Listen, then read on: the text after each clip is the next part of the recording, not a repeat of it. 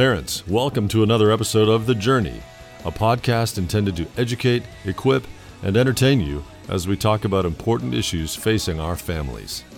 PCA is a Christ centered, biblically based, and family focused community of committed believers doing life together. We hope the information you hear on this podcast informs and inspires you to be a better parent. Welcome to The Journey.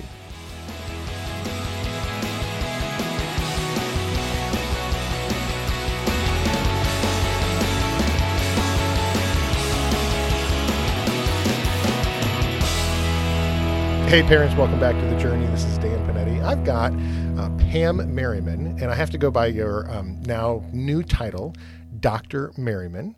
Welcome to the program. Thank you. Yes, and you're one of our upper school English teachers. You've been teaching for a minute, a few years. Yes, right? so I- tell, tell the parents a little bit about. Um, let's let's start um, with the most recent and then go backwards. Okay, let's start with what the doctorate was in because I want to know about that, and then we'll go back to how you actually got into teaching. Okay. Well, my doctorate, I just finished uh, a Doctor of Liberal Studies at SMU. It is a humanities degree, which Okay. means it's a collection of the sense, honestly, the whole thing is based on what it means to be human. so, love it. taken from the standpoint of psychology, history, Yes. creativity, human rights, and probably one more thing that I can't remember. Anyway, You have a so doctoral degree in what it means to be human. Yes, and it is really just So about good. the human experience. Yeah. And it was fascinating. It was I was in a cohort I think of about 18 people and within that group there are 4 of us who are very open confessing Christians. Okay. And so that was a fascinating time to bond with some people in a very secular setting um, and also have a chance to bear witness to certain things and to talk about our faith um, in a way, but on in an intellectual world as well, which I think often um, and I warn my kids about this as they go away to college. I said, sadly, one of the first assum- assumptions of someone when you are a Christian and you say, "Oh, I'm a Christian and I believe in Jesus Christ and follow Him," Yep.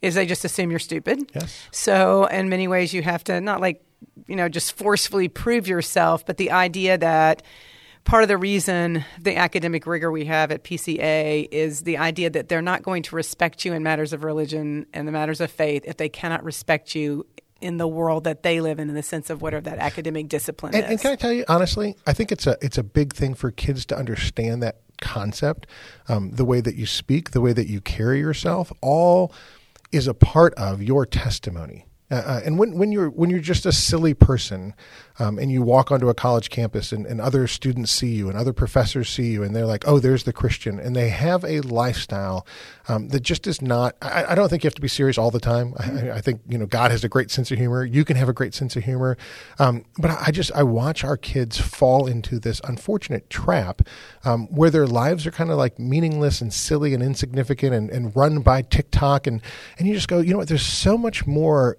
meaning to life. And when you when you don't offer that to people who are watching you and they're like what what would a person who follows this god look like? And they see so many of our christians who have lives that really are not very significant it it it does not do well i think in representing who god is to the people around us. So i'm glad you you you know that's your preparation for our students and you you got to live it out. You got to you know do it at SMU and you know the four of you kind of like saying hey we're we're actually intelligent people and we believe in a god Yeah, and it was that was an awesome opportunity. And um, then last summer, I was or spring, I was awarded the Eudora Welty Research Fellowship. So I got to go to Jackson, Mississippi for two weeks and do research in the archives there um, as part of my dissertation, which was on the Shoe Bird, which is a children's book, the only children's book that Eudora Welty wrote. Okay. And um, so it kind of has some significance in that, and basically sort of how that's an insight into her life into the time period in which she was ri- writing, which was the early 60s, uh, living in Jackson, Mississippi, as a person who was supporting of integration and very much against racism, which for a, a white woman at the time would not have been the most popular stance, Sure, obviously. would have been a very difficult stance to take. And she took that stance, Yeah. and um, so a lot of it is how that book was affected by by by all the different things that were feeding into her life at the time. And so I just finished my defense. I'll actually walk in May, which I'm very excited about. That's But- so and I appreciate also, I just want to be very clear in saying that the support that I have gotten from Dr. Cole, from Dr. Nichols, from the entire English department, from mm-hmm. Dan Panetti, from so many people, my students included, has been phenomenal. And I've really appreciated that because I could not have done what I have done if I didn't have so, the support of the school, Yeah. support of my family, obviously, first and foremost. But then for the school, like, to say this is important to them. And Dr. Cole actually tuned in and listened to my entire um, dissertation defense, which I think was also a great witness to um, the people who were there, my, my professors, you know, who were on my committee to me to be able to introduce them to her and for them to understand that you know at Prestonwood Christian Academy, which sometimes you know the, the Christian part definitely is a pronounced thing. Yes.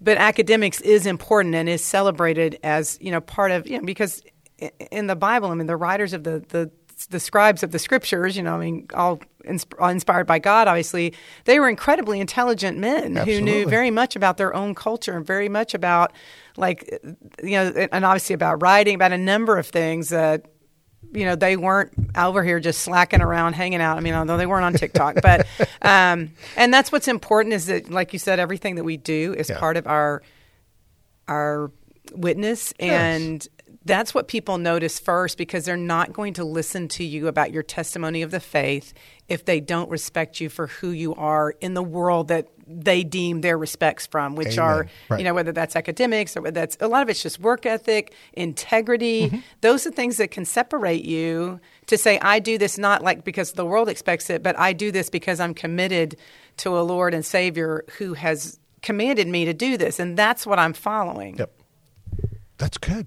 That, that'll preach right there. Well, thank you, Dan. Yes. So um, let's let's let's go back. Um, Pam Merryman, young person growing up, um, was English um, the study right? I mean, were you a great student growing up? Did you always know you wanted to go into teaching? What did that look like for you? Well, in a very odd way.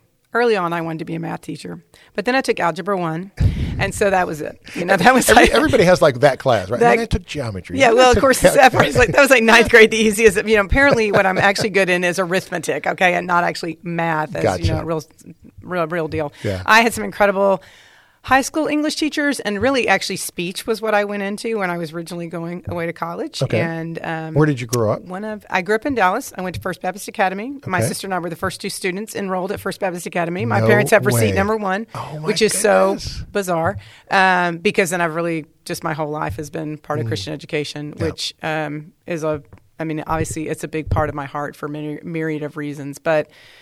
So when I graduated from high school, I mean, one thing, the first day of my senior year in high school, my dad lost his job. Hmm. So that did not, you know, set the stage well for going away to college, which was not as expensive as today, but still an expense. Right. And so um, through really a lot of just kind of like tumultuous things, I realized that, you know, it was God meets your needs and not your wants. And of course, I wanted to go away to school, like all my friends were going away to school, but my need was to start a college education. So I went to Eastfield Junior College, Eastfield Community College for two years. Okay. Um, God used that in a really odd way because um, you know I was not happy necessarily about that, but I knew that I didn't want to put my family into any more distress. I could pay my way through that. I, because of that, I was around town, so I worked at Mount Lebanon Baptist Encampment, which is out in Cedar Hill.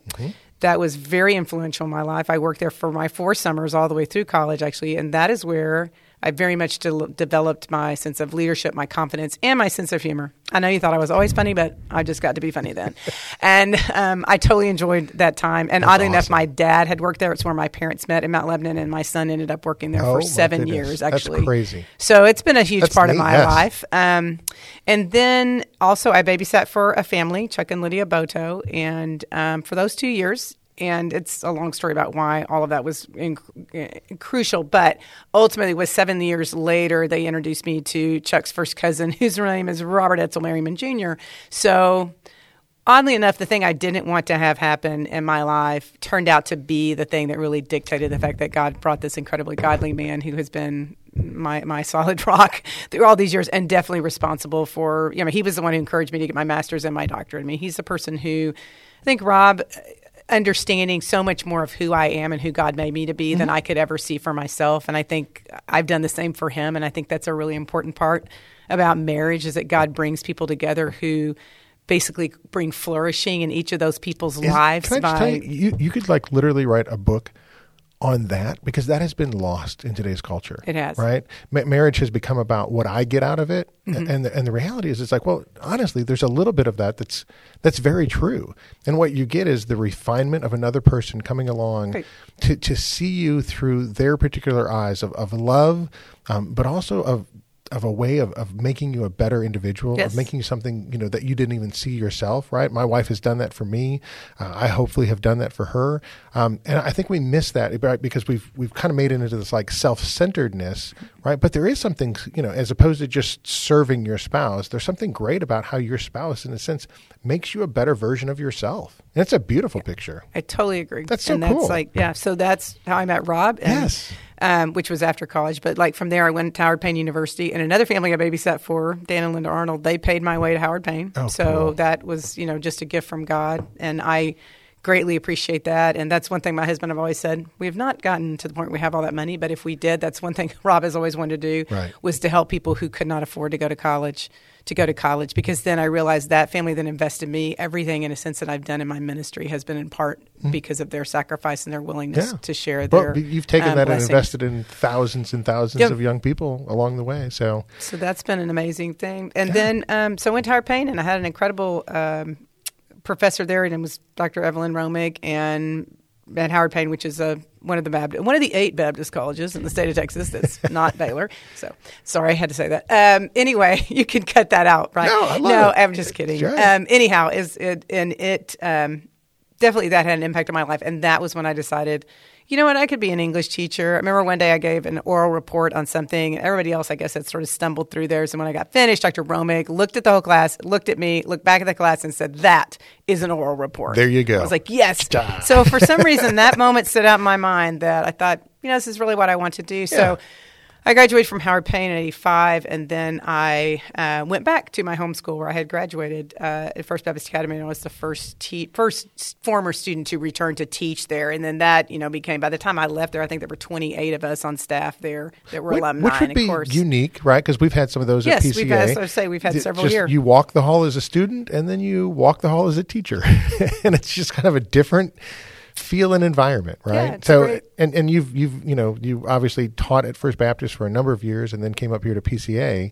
Correct. Um, so you've been in right Christian education for how long? for 38 years. 38 years. So years. it's 28 at FBA, and then I've been at PCA. This is my 10th year. Okay. At PCA decade. I can't believe it's gone by that quickly. I can't either. And yes, and I've been incredibly. Successful. I remember when you came in. I know, and all the crazy connections, and uh, this is the place where I've taught many of the children of people that I taught early on in my career Yeah. at um, at FBA. Which is a strange reality. it is, right? and that's when The- you know yes. you're really, really old. Yeah, it does dawn on you when you're like, wait a second, I just had you in school. Uh, here's my kids. And you're like, what? And So- and I particularly feel called to teach high school. And now a lot of people have asked me when I finish my doctorate, and like, are you going to go teach at college? Like, well, I've taught some adjunct co- classes at Criswell College, Yeah. but I really do feel called to this age group. And I think I knew that there was a moment when I was graduating from college, and people are like, oh, you know, you're so smart. And I mean, I was a straight A student, but that's because I had no life, and that's still true. And so I. And and so I it, for a moment I had this pride thing where I was like, you know what, you're right. Like I'm so cool. I need to go like you know get my go ahead and get my masters and do this and teach on the college level or do something. I don't know. And it was really strange because I then went back. My mom actually was at FBA. She was the school secretary there, and then she also taught typing and Bible or whatever. So I went back there um, to visit her at one point in time, and I was just walking the hall. I can remember where I was. Like I, I mean, that building is still there, and just this thing that washed over me that it's like, nope, this is your calling. Like it was just a moment. And um, what's weird is, you know, for the 28 years I spent, I could walk by that spot every day. Finally, kind of had to because there was only like so many halls. Um, but yeah, so I just I felt like that, and I still feel like that's really where my rapport is. And there are times when I think, you know, I'm getting too old to do this, and I probably am, but uh, I, as long as I can still make those connections and um, feel like that I have the the, the the the Holy Spirit has given me the ability to speak into young people's lives. Yes. Um, and more than anything, it's because he's given me a love for them, and that's really what speaks into them. Amen. Because they, they really don't. I mean, the old adage about they're not going to care what you know until they know you care is is very much Very true. and so God has given me that, even at times when it's required some patience and mercy and grace and compassion For that particular student, Um, yes. because I do. I never. I never. One is I never demand any more of my students than I'm willing to give of myself. Right. Um, try to always put myself in their position. That's one thing. Going back to school has reminded me. We were going through capstone. I was going through finishing my dissertation and getting ready It's for my lot of work. defense. Yep. And I said, I know what it is to try to like do all these things and have that stress and pressure and be trying to do you know different. You know, they have. I realize seven, eight, whatever different classes, along with extracurricular and all of that, Yep. that it is a lot of pressure and stress and trying to manage all those things. So it's been that way. And then, you know, also just a sense that truly everybody has a story and that what a student brings to my room, I've known really pretty much for all my career that about 90 plus percent of what goes on in my classroom from the student really has very little, if anything, to do with me. It has to do with how are their relationships at home, how are their relationship with peers, how's their relationship with the Lord, obviously, first and foremost.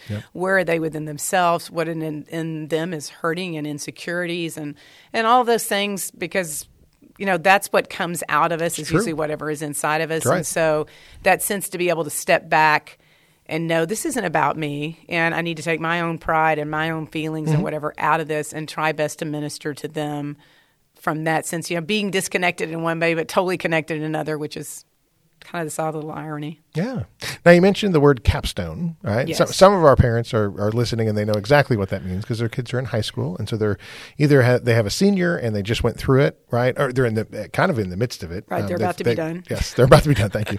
Um, or they're they're uh, you know middle school, lower school parent, and they have no idea what you're talking about. Um, I believe you brought capstone to PCA. Is that true, or was it here before you got here? No it wasn't here before i got Okay, here Okay, so you're, you aren't you the originator of the the idea? You're going to blame this on me? No, I'm- I'm gonna give you credit. This is I'm giving you credit. I'm gonna have, they're all going to come to my room Yeah. and go, you're the reason. They're going to be like little riots in front of my classroom. I won't give you my room number. Maybe they'll have to find me. Um, yeah, so Dr. Taylor actually wanted um, a capstone project. Okay. He'd been talking about it for a while. So Okay. when I came on board, we tried one thing. The first year I was here, there was another department head. But then the next year when I became department head, I kind of had had this vision when Yep. he talked about capstone. I said, what I really love is for it to be based around a piece of literature Yes. and them to write a philosophy paper, um, which is Bible slash philosophy, but particularly it's philosophy Yep. paper, a history paper, and a literary paper on one work. Because every piece of literature, though it's you know literary merit and then this piece of literature, it obviously is written out of a particular um, culture, so to speak, or milieu of of what's going on at the time that Right. the person is writing. I mean, you have things like Tale of Two Cities, which is really obvious about the French Revolution, um, but then you also have things um, where it's more like Jane Eyre. It's like, well, it's the Victorian period, and it's not like she makes any reference to any that Bronte makes any reference to any historical event. Right. But, But it's, the, it's, the it's, idea everything's got to be set in a time period. in a time period, yeah. So you know what's going on in the Victorian period, the the religious beliefs of the time, um, this the culture of the time, the economic structures, all of that. So essentially, and then you know, so everything has that historical background to it, and it does help to understand a piece of literature to know that setting in which the author is writing, what things he or she may be addressing at the time. And then philosophically, there are also philosophical aspects that come through Sure. of you know eh, there's so many pieces too that are existentialists like that's you know just these people creating meaning in their own lives whatever and so Great Gatsby. there yes absolutely you know let me construct this house and myself like, like literally construct who i am out Yep. of nowhere change my name etc so there is that sense of what's the philosophy that this um, that this other and most of them to some extent were kind of aware of that like not necessarily the name of it but certainly Sure. their view of life Right. itself in this philosophical vein and so what we do with this piece is they pick a piece of literature that's usually it's something we've taught here at PCA, but some of them outside of that as though, you know, but they're also of literary merit. Um, no, like, you know, John Grisham or we're not running on the Hunger Games. Sorry to insult. Okay. so I'm not saying that those are not, you know, fine for what they are. So they so, start so with the, stu- yeah, the students their senior year get to pick. Yes, a they get piece to pick that piece of literature, and they Right. write a historical they- paper on it. Three uh, different their history classes, and then Yep. they write a philosophy paper on it um, for Mr. Banas, and then they write their like a literary aspect of it. So by the time they get to the end of the year, they have looked at this piece, this piece of literature from multiple angles, which Mm-hmm. is really kind of this holistic sort of definitely what the liberal arts is, you know, in humanities. That's right. And then the final piece of it all, really, just truly the capstone of the capstone, is writing the biblical synthesis paper, which that is so we take the five portrait pieces of a graduate Mm-hmm. from um, PCA, which have been in place for. I don't know, I mean, I think really since the, the inception of the school, of what it is that when a young man or woman graduates from PCA, these are the pillars in a sense that we would hope that they would be, they would have learned to base their life on. Every one of those are supported by Scripture, and so they take one of those and they use it as a lens to see all of the work in a sense that they've done. So Right. it's like if you take all this and you put it through the biblical spec- perspective, you know, especially like existentialism, you look at that. Well, you know that that is although there's Kierkegaard. I mean, there is this aspect of Christian existentialism, but most of what they're dealing with is secular. And you know, it's like God, you know, creates meaning. We don't create our own meaning. He, you know, crafted us in the womb to have this purpose of life. Yep. So, um, and our purpose is to praise and worship Him. So, um, you know that. So they look at that, or they can look at the historical. But basically, it's kind of a time that's really a more personal kind of journal kind of writing because they use first person and all. Really, just to look at what they've learned that can infuse and in, in um, be ingrained in their Christian walk, mm-hmm. that they can integrate that in from that piece. And hopefully, what that does for them is an understanding that you can do that with really anything that you learn anywhere. It's like, how do you integrate that in, you know, or understand why that is not. And I know going through the courses I just went through, understanding why this is not something that I accept as truth. You know, right. this is somebody else idea of this and biblically it is contradictory. And that's one thing to get them to understand. So many of them early on they wanted to try to they're like well there's nobody in my you know my book. I don't see any of these christian principles. I was like no but the thing is god's truth is all truth. So if he says that this is problematic then a lot of what literature bears out is the ramifications and the Absolutely. consequences of not living you know a spirit filled life. And realizing that which, people from a secular a lot, a lot of literature is, is, unfortunately kind of dark and depressing. All of it. well, because because it's not it's not just the Christian story, right? There's there's not you know the, the redemption and the hero comes in and makes everything okay, right? A lot of great literature is this doesn't make sense and there's there, there's there's pain and there's suffering and what do we do with it right and and and people wrestle with those things and that makes a great story when you when you read that and it's it's a very profound I think you know Anna Karenina is one of my oh favorite my. books and it is it, yeah it's so dark, dark. and depressing yeah. right and and you and you read it and you go okay so when I look at this through a biblical lens right it, it doesn't take away you know the effects of sin, right? But when I look at it from a biblical lens, there's a there's an answer, right? That you know this author is not getting to because they don't know Christ and they haven't inserted Christ into the story, um, and so that's what we want our students to do. We want them to see, right? If you don't insert Christ into the story, this is this is what life looks like without Him. Right. Right. It, and I, I actually had a student one time tell me at the end of my course, say, you know, I, I really not like I guess enjoyed. That sounds really weird, but anyway, grow grew you know through through your English course, she said, because now I realize what Jesus saved me from. Exactly. And so that is true, you know, yes. and, and, the realization that even on a secular level, people know the problem. They mm. don't know the answer or the solution, but yep. they certainly know the problem. Yep. And they, true, true. so much of what literature is, is everybody pursuing all these different avenues to try to bring meaning and purpose and fulfillment to their lives. Yeah.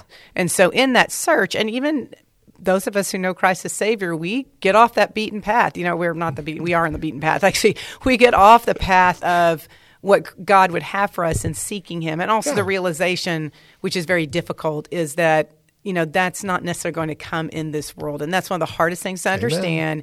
is the pain the suffering um, you know like just uh, in, in, anything whether that's illness or the sudden deaths of of someone, a, a loss, yep. a you know, a, a, time where you know there's an economic challenge, whatever it is, realizing that you know ultimately that our life, the, the, the fulfilling life that God promised, is is not in the not going to be in this like corporeal world that we live in right yep. now. That it's a yep. transcendent thing, and but, I think but that's we're not, a hard. But we're part. not left hopeless. No, right? Grapes of wrath, right? Okay. It's just you know, it's it's awful, it's bad. You know, look at all the death and devastation. You're like, I'm really sad at the end of this, right? I mean, I was just talking about East of Eden, same thing, right? I mean, yes. it, it is. It, it's it's sad. There's no redemptive value, but our, our, kids need to understand that's how most of the world goes through their life. They they don't see the hope of Christ, right? When they lose a loved one, right? And and yes. you know, and when you know, the Scripture says we don't we don't grieve as the world grieves, right? We, we, we expect that we're going to see that person again, right? That they're going to be mm-hmm. with us in eternity with Christ. Well, if you don't have that hope,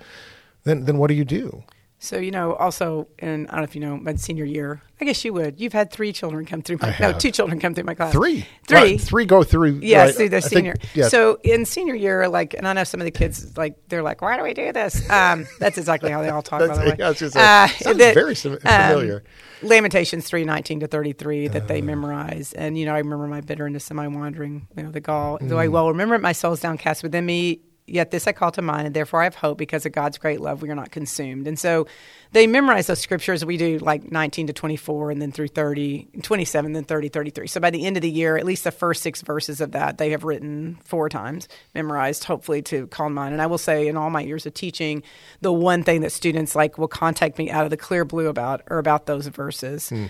Um, and the hope that they bring, because they acknowledge the fact that – there will be, you know, I mean, they're written during the time that Jeremiah is trying to build the temple and you know things are not going well and you know like right. you know we could also go to the book that's of job and look at things yes right? it is a lament we're, we're, we're like, lamenting yes and the idea though that god that there is this recognition even biblically yeah. that it's not smooth sailing. Like yeah. it is the bitterness and the gall. I well remember, you know, my soul's downcast, and I think you know God gives credence to the fact that yeah, we we feel it. You know, that's the other thing I would tell people at times. Like, I realize that you know I can talk about like my story of you know meeting my husband after you know, but there was some grieving of those first year in junior college and all my friends coming back and having all these big friend. You know, it's like mm-hmm. that was still very real. And I think sometimes in the Christian faith we're like, oh, we believe in Jesus, and so somebody all good. It's like, but there's still grief. I mean, right. Jesus wept at Lazarus' tomb. It's like, yeah, he understood what it was to hurt as a human being. That's why it's so important that he became fully human as well as being fully God. That he felt that. Amen.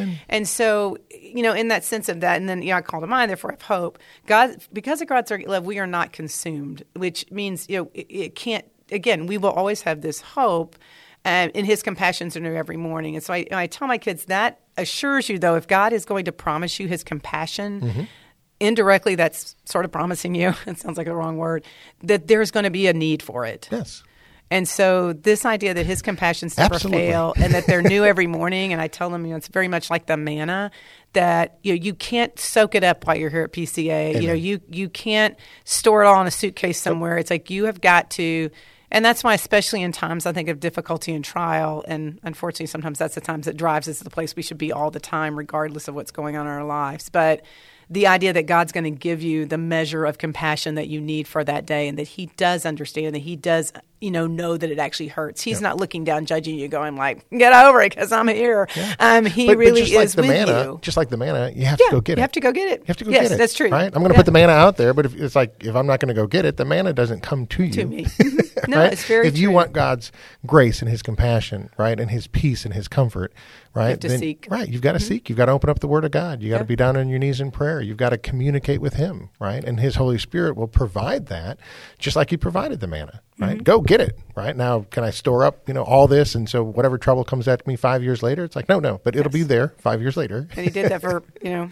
how many years the oh whole time they were trying yeah. to find the, yeah, the just, promised land? like just, just no. just don't complain that you don't have any quail right? Yes, right. It's not. That's not. now it's coming out your nose. So that that's you know I think with the counterbalance because I get asked all the time, you know, why are these? Why do we have to read these depressing stories and all? It's like, you know, because uh, you know all the good stuff in life usually we do pretty well handling that right. it's the really rough times Amen. that you know how do we respond to those things and so much then again of what we read in literature is not people who are responding in godly ways exactly. and not responding in ways that yep. Yep. would follow what God had, has commanded us to do. But they are very human, and we can all do that, whether we you know have our faith in Christ or not, because you know we're we are still sinning. I mean, even though we're forgiven for yep. those things, that we and and often it's just because what is the one thing is like we want to seek our own way, and we're you know sin in the sense of disagreement with God, which is saying like no. I got this one. This is the way this needs to go, and not doing what He's told us to do. So I love it. I love it. Well, I uh, okay. Here, I'm a huge fan of Capstone. Uh, one of Yes. my favorite parts of it is actually the part that we've left out so far. yes, we're getting there. Presentation. What, presentation. Yes. Um, you have the students um, divide into you know smaller groups, about five or six Mm-hmm. Five. of them in each right, and they they go and they have to stand in front of a, a group of adults, and they have to present kind of what they've learned by walking through this process. And it's a really um, for uh, for a lot of students, public speaking, huge Mm-hmm. you know fear, um, but it's a really neat thing to watch them um, synthesize right this process that they've gone through, and then kind of say, okay, what does that mean to me? Right, I'm, I'm, a, I'm an 18 year old student. I'm about to walk onto a college campus how can I process this so that it makes sense to me so that I can walk onto the campus, really understanding what I've just wrestled with for a whole year. And it, there's, I'm, I'm going to tell you, I mean, there's some really powerful statements that these students have made that Yes. I've, I've gotten to hear and I've gotten to listen to,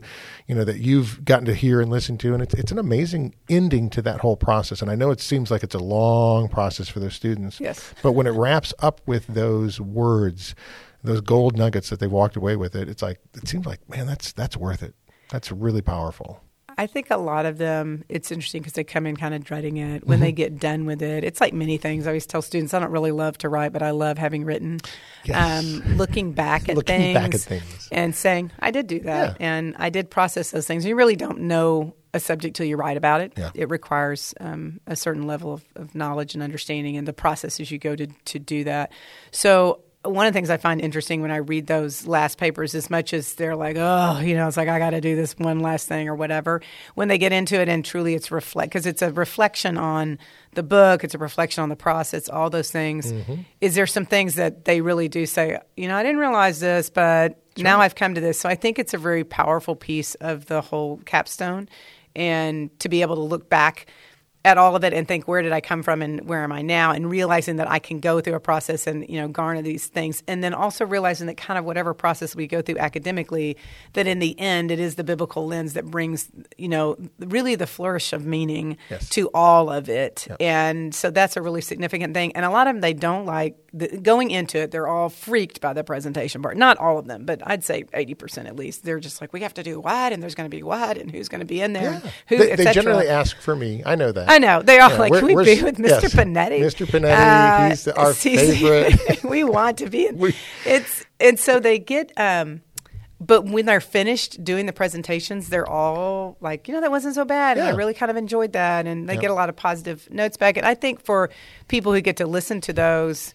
It's interesting because I've been in a few of them. I usually am outside, sort of managing where everybody is and making sure he gets in the rooms and et cetera, and you know, troubleshooting anything. But the one year I had to go in because we were short a judge, and, and really some students, I mean, who are moved to tears. Not that like we're trying to make people cry, but really the emotional moment of realizing, like, wow, Yep. PCA really has meant something to me, and I've kind of maybe blown it off, or kind of been cynical, or kind of been whatever. But it's like uh, really at the end of it, if I just stop here, move myself aside, and realize what God's done and what He's given me, and the gift of of being able to have this experience has been phenomenal. It is. And um, Uh, yeah, I've sat in, I've sat in many where students have cried, um, boys and girls, Mm-hmm. Right, Just yes. moved to tears about the as I reflect on my time here, what I've learned, um, this piece of literature that I've done this evaluation on. Right, Mm-hmm. it's like that's great, but here's the deal: it's in a sense. Um, you know, I talk about this like when you read scripture, it reads you at the same time. And this is their process of kind of going through and not just reading a book, but allowing right that experience to kind of read them and, and say where where are you in life? And what do you value? And what are you going to do with this? And it's a very powerful time. I mean i'm glad you brought it. I'm glad you fine tuned it into what it is today. I know it's a very difficult process for the students to go through but as you said right you don't ask for anything you know more from them than you're willing to give yourself. And i think that's a, a thing from you know our teachers you know here at pca is you know we're students too right? And and we're learning and we're growing and, and we're doing this with our students. Um, and but we want to help them to get to the place where we're confident that when we send them to the next stage, right, they're prepared and equipped for what's going to come at them uh, in life. And I think Capstone is a really important and big part of that. I appreciate that. And I have to say, just shout out to Amy Stevens, helps me a lot with it. I mean, when I started it, I had to have her partnership as head of the history department, and then she has been just instrumental in helping me to fine tune it over the years to get to where we are now. So I appreciate that. It's awesome. It's awesome. Well, any last words of wisdom that you'd like to throw out to our parents? Um, I know that uh, you know they're they're excited for those younger students. Are excited about you know maybe Dr. Merryman's still going to be there when my son or daughter comes through, and uh, uh, you know I have been privileged to have a couple of my kids have you as a teacher. Um, Campbell's the last one, so if uh, you know if you're so fortunate, I, I I will say this: one of the things I love about you, um, mostly you teach seniors, Yes. but every once in a while you will Teach throw freshmen. a, you'll throw a freshman class in there, and I'm always kind of like isn't that the class you want to avoid? But yet you have a way, right, of not only connecting with all of our students, right, not just not just seniors who are you know AP level, right, but just you know knucklehead freshman boys who I don't want to read this book and I'm not going to read this book. You have a you have an incredible way of connecting with all of our students, no matter where they are, and moving them from wherever they are to a better place. Well, I appreciate that. I will say yes. The freshmen, I, I when I do it, it's college prep freshmen, and um, couple of my philosophies about education. I've also taught college prep seniors at a time. I mean, mm-hmm. I'm head of the department, so that, you know, it's kind of like the responsibility in my mind. Whatever needs to be done is what I need yes. to do. Um, I think also because I have taught AP and honor seniors English for a long time, and that it, you know it's it's my love mainly because a lot of the literature that I get to teach at that level I really enjoy. Right. But a lot of it is to say one i always want to demonstrate to my students anything god calls you to if you ever think something is beneath you that god has called you to you are in big time trouble Amen. so you know that is something it's like the servant's heart idea of you know like when i came here too i mean i was an assistant drama director at the school where i came from for a number of years uh, don't ask me how I got into that. But anyway, but when I came here, it's like, you know, they have this incredible, you know, full drama department that's amazing. So it's like I was happy to go and be on the. You know, I just was like, let me be on the set crew. Yeah. I mean, this year I'm not doing it because I'm going with FPS. do but, hair and makeup. But it's yeah. like, well, and you know, I just, I, I, you know, they have stage managers and yeah. also I'm working for like my kids, whatever. I'm just like, tell me what to do. I. And I think that's something we need to model for our students mm. is the sense of humility that says in different places there are different people that are experts in different areas and you know, nothing is beneath me in That's that right. regard. Um, and I think a lot of our culture, you know, has lost that. So teaching freshmen keeps me humble um, when I get to do those things and realize the incredible giftedness that somebody like Shannon Lichty has for that age group that I don't necessarily have, but God has, you know, stretched me in that regard. And which brings me to another thing. One thing that some of the things that God's taught me when I came here. Um, you know, being in God's will does not necessarily mean being comfortable. Mm. And most of the time, it doesn't mean being comfortable. Yeah. So, that stretching that you have to do that makes you feel sort of out of your element um, and things, you know, I think people think, oh, if I follow the will of God, you know, and He opened It'll this door, it's going to be all these little things are going to fall into order.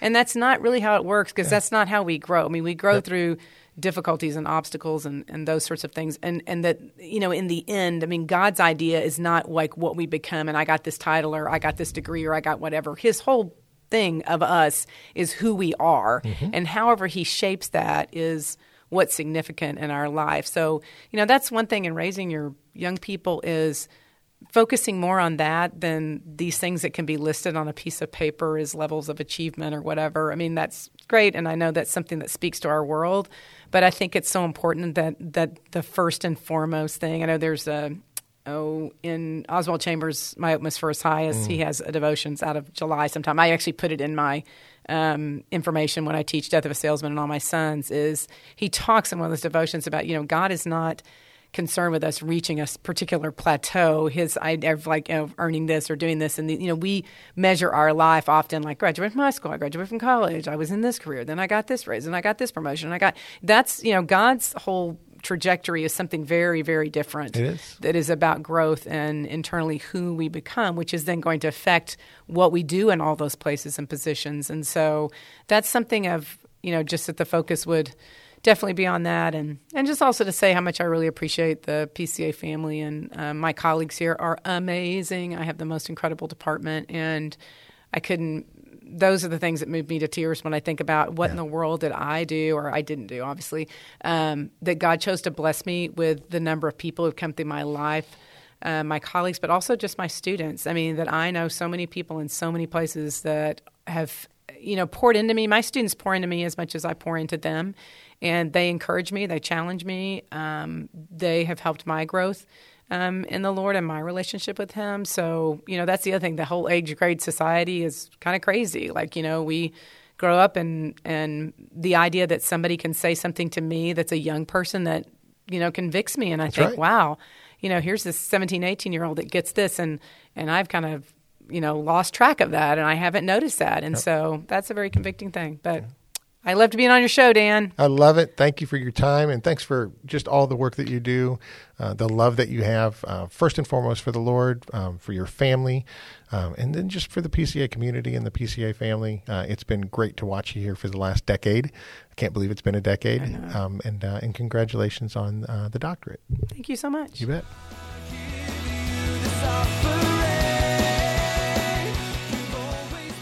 Thank you for investing the time to listen to this episode of The Journey. Please take a minute to share with friends and family who will also benefit from this valuable resource. And don't forget to rate and review this podcast on your favorite podcast app. It is truly our blessing and honor to walk with you on the journey.